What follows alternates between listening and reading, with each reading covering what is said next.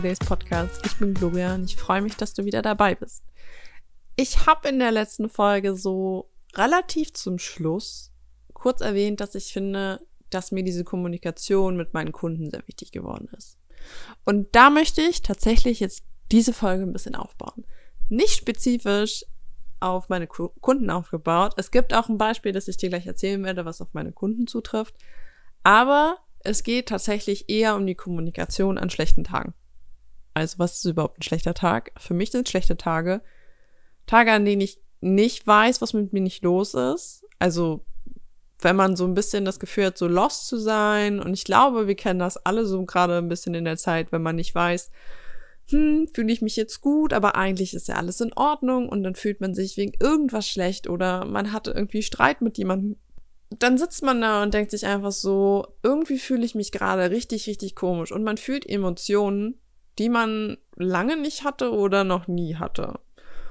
Und um auf dieses Beispiel mit meinem Kunden zurückzukommen, der Kommunikation, ich hatte so ein paar Tage, an denen ging es mir nicht gut. Und ich hatte den Auftrag, eine Podcast-Folge zu schneiden, die nicht besonders lang war. Hab dafür aber verdammt lange gebraucht. Und das hat ihn natürlich stutzig gemacht. Deswegen hat er dann auch irgendwann gefragt, ob wir kurz telefonieren können. Und dann haben wir telefoniert und er hat mich zur, zur Rede gestellt und dann am Telefon war ich halt natürlich auch mega geknickt, weil es mir leid tat und war nicht genug konzentriert und bliblablub halt. So. Und dann hängst, also hängst du da einfach an dem Telefon und denkst so, ah, Mist, komme ich da jetzt raus? Was sage ich jetzt? Bin ich so ehrlich und sag so, hey, mir ging es die letzten Tage nicht gut, ich weiß nicht, wie ich es kommunizieren sollte, oder sagst du einfach so, ja, es passiert, keine Ahnung was. Und tatsächlich habe ich in diesem Moment gedacht, so, äh, wenn ich jetzt anfange, irgendwie hier Quark zu erzählen, komme ich auch nicht wirklich weiter. Ich weiß nicht, ob es mir abkaufen wird. Ich bin eine ganz, ganz schlechte Lügnerin komm, sag ihm die Wahrheit. So. Ich so, yo, hör mal zu. Mir ging es die letzten Tage nicht so gut. Ich weiß, das war doof. Ich hätte das nicht machen sollen. Ich hätte einfach sagen sollen, hey, ich schaff's die Tage nicht. Es ist was passiert, was ich erstmal verarbeiten muss. Ich mach's danach. Daraufhin hat er, wo ich mir dachte, also so in dem Moment dachte ich mir so, oh mein Gott, ich bin so dankbar. Aber im Grunde ist es eigentlich etwas, wofür man also was selbstverständlich sein sollte. Also es sollte selbstverständlich sein, dass jemand, mit dem du zusammenarbeitest, auch irgendwo empathisches Empfinden hat und sagt so, hey, wenn es dir nicht gut ging, passiert. Niemand weiß, was in den nächsten Tagen passiert und wie es einem dann geht. Und klar, das sollte nicht allzu oft passieren und man sollte jetzt nicht sagen so, oh, jede Woche geht's einem schlecht und weiß ich nicht was, aber das Ding war halt eben, dass er so viel Verständnis dafür hatte, dass wir das dann halt einfach friedlich geklärt haben. Ich habe ein Gegenangebot gemacht, habe gesagt so, hey, du war blöd gelaufen, lass uns das so und so machen. Und dann haben wir die Sache gegessen, wenn du das möchtest. Und er meinte so, ja, wenn das für dich fein ist, dann ist das fein. Und dann ich so, ja, ich habe ein schlechtes Gewissen, dass ich es gemacht habe, wird nicht nochmal vorkommen, ich rede das nächste Mal nochmal mit dir. Das ist vor einer kurzen Weile auch nochmal anders passiert. Also nicht mit dem Kunden, sondern mit meinem Partner. Und ich war so, okay, gut. In den Vorbereitungen, Podcast neu aufbereiten, Vorbereitungen, Oktober vorbereiten im Sinne von, ein Kunde ist nicht da und dann muss das für Oktober alles stehen und das braucht super viel Hirn. Dann kommt auch noch ein Kumpel zu Besuch ganz, ganz viel passiert und in meinem Kopf war dann einfach nur noch so, äh. Und man hat dann einfach so ganz, ganz viele Tage mit seinem Partner verbracht und dann kommt irgendwann die Phase, wie meine Freundin Leandra gesagt hat, dass man aus dieser Verliebtheitsphase wieder rauskommt. Also ich bin mit meinem Partner jetzt ähm, sage und schreibe ein halbes Jahr zusammen. Yay!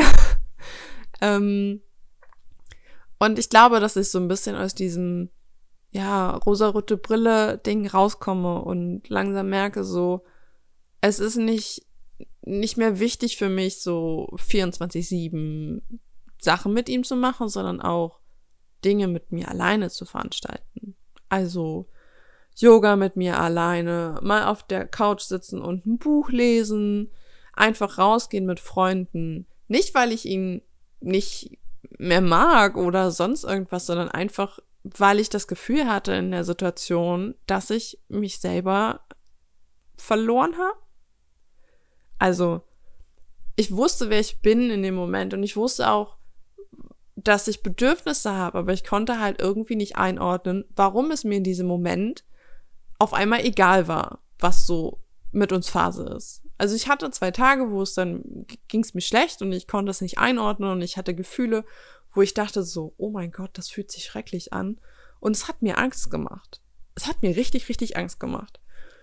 Und ich bin damals die Beziehung eingegangen mit dem Satz quasi so, ich gehe die Beziehung nur mit dir ein, wenn wir über alles reden. Ähm, ich bin nicht unfehlbar, muss ich gestehen, denn ich habe in dem Moment nicht geredet. Ich habe lieber mich in meine Arbeit geflüchtet und in mein Instagram und es haben super viele Leute gefragt, ob es mir gut geht und gefragt, ob ich reden möchte und ich habe tatsächlich auch zu jedem gesagt so, hey, ich will nicht mal mit meinem Partner drüber reden. Ich ähm, versuche das gerade irgendwie selber für mich zu klären. Was im Endeffekt ein bisschen dämlich war, weil ich ja diese Bedingungen hatte und es dann selber nicht durchgezogen habe. Genius. Aber ich habe dann gemerkt, dass es auch okay ist, Fehler zu machen. Es war nicht richtig, das weiß ich. Aber ich denke, dass ich einfach an einen Punkt gekommen bin, wo ich Neues lernen musste. Ich kam aus einer Beziehung, wo ich auf Eierschalen gelaufen bin und ständig um jemanden rumgetänzelt habe, der wie so ein Feuer war. Und ich habe das Gefühl gehabt, ich bin im Benzin eingeschmiert und muss dann irgendwie, darf den nicht anfassen. Und ähm, alles, was ich gesagt hatte, war immer schwierig und war nicht richtig. Und wenn ich einen Vorschlag gemacht habe oder irgendwie Gefühle geäußert habe, war das gleich so oh, ganz schlimm. Und das war so ein bisschen auch in der Situation der Angstauslöser, weil ich auf einmal in der Situation, weil ich nicht kannte, Angst hatte, dass das zur Explosion führen würde und ich auf einmal wieder wie in der alten Beziehung dastehe und dann einfach eine von Latz geknallt kriege, dass ich ja völlig plemplem sei und was weiß ich nicht alles. Und ich aber daraus gelernt habe, dass mein jetziger Partner nicht mein Ex-Freund ist. Ich das gelernt habe, dass es okay ist, dass man, wenn man neue Gefühle hat für einen Partner oder wenn es einem nicht gut geht damit, also Angst hat oder schon fast Panik schiebt, dass es okay ist, das zu fühlen und dann auch zu sagen so, hey, ich weiß gerade nicht, was mit mir los ist. Ich versuche das gerade rauszufinden. Kann ich bitte einen Tag Abstand haben? Völlig in Ordnung. Habe ich aber nicht gemacht. Und das ist okay so. Ich glaube, das ist okay so. Ich will das damit nicht legitimieren und sagen so, hehe, das sollte jetzt jeder machen. Ich will dir damit irgendwie nur so ein bisschen auch den Raum dafür geben, zu wissen, dass es okay ist, auch mal zu sagen so, hey, ich weiß nicht, was mit mir los ist. Denn ich glaube, hätte ich einfach offen und ehrlich gesagt so, hey, ich weiß gerade überhaupt nicht, wieso ich das fühle. Und ich würde gerade tatsächlich lieber mit meiner Mama darüber reden oder mit meiner besseren Hälfte. Ja. No words needed. Und tatsächlich hätte das halt einfach ein bisschen Streit halt erspart. Also wir haben dann nicht wirklich gestritten, aber es war halt eine doofe Situation im Endeffekt. Und ich hätte das halt einfach beiden Seiten ersparen können, dass man sich schlecht fühlt. Hätte ich einfach gesagt so, yo, ich brauche eine Zeit für mich. Denn ich habe dann mit meiner besten Freundin drüber gesprochen und auch mit meiner Mama und auch mit meiner Freundin Leandra und es geht halt einfach für mich meistens da einfacher darüber zu reden, weil ich manchmal noch sehr gebrandmarkt bin von früher. Dieses Eierschalenlaufen ist, glaube ich, immer noch so in mir drin. Und ich denke, dass man mir das auch abgewöhnen kann. Also mit, ich denke, man kann mir das abgewöhnen, meine ich mich natürlich, denn es ist meine Angewohnheit, die ich mir durch toxisches Verhalten angeeignet habe, weil ich Angst hatte. Und ich glaube, das darf ich mir abtrainieren. So ist es. Oha. Das hat jetzt quasi niemand gesehen und ich glaube, es ist auch so völlig random in diesem Podcast gerade. Aber ich habe eine Handbewegung gemacht und mein Ring ist gerade von meinem Finger quer durchs Wohnzimmer geflogen. Fand ich gerade grandios. Witzig, aber okay. Hat hier nichts verloren. Auf jeden Fall. ist es halt schön zu wissen, dass ich halt eben dieses Eierschalenlaufen mir abgewöhnen darf und das muss nicht sein. Es wird immer wieder Tage geben, an denen, ja, werde ich nicht wissen, was ich gerade fühle. Werde ich auch nicht wissen, warum ich das gerade fühle, weil das einfach gerade da ist. Dann darf ich das aber auch hinterfragen und darf mich da hinsetzen, die Zeit nehmen, Yoga machen, meditieren, das aufschreiben, lesen, mit Freunden drüber reden, mit meiner Mutter drüber reden, ohne dabei ein schlechtes Gewissen zu haben, dass das so ist. Aber ich muss das auch kommunizieren. Das ist der Punkt an der Sache. Und das ist manchmal gar nicht so einfach. Und dass Kommunikation nicht so einfach ist, das wissen wir alle. Und deswegen möchte ich dich jetzt so ein bisschen in den Tag oder die Nacht verabschieden, je nachdem, wann du es hörst. Mit den Worten so ein bisschen, rede mit mir, wenn du es brauchst.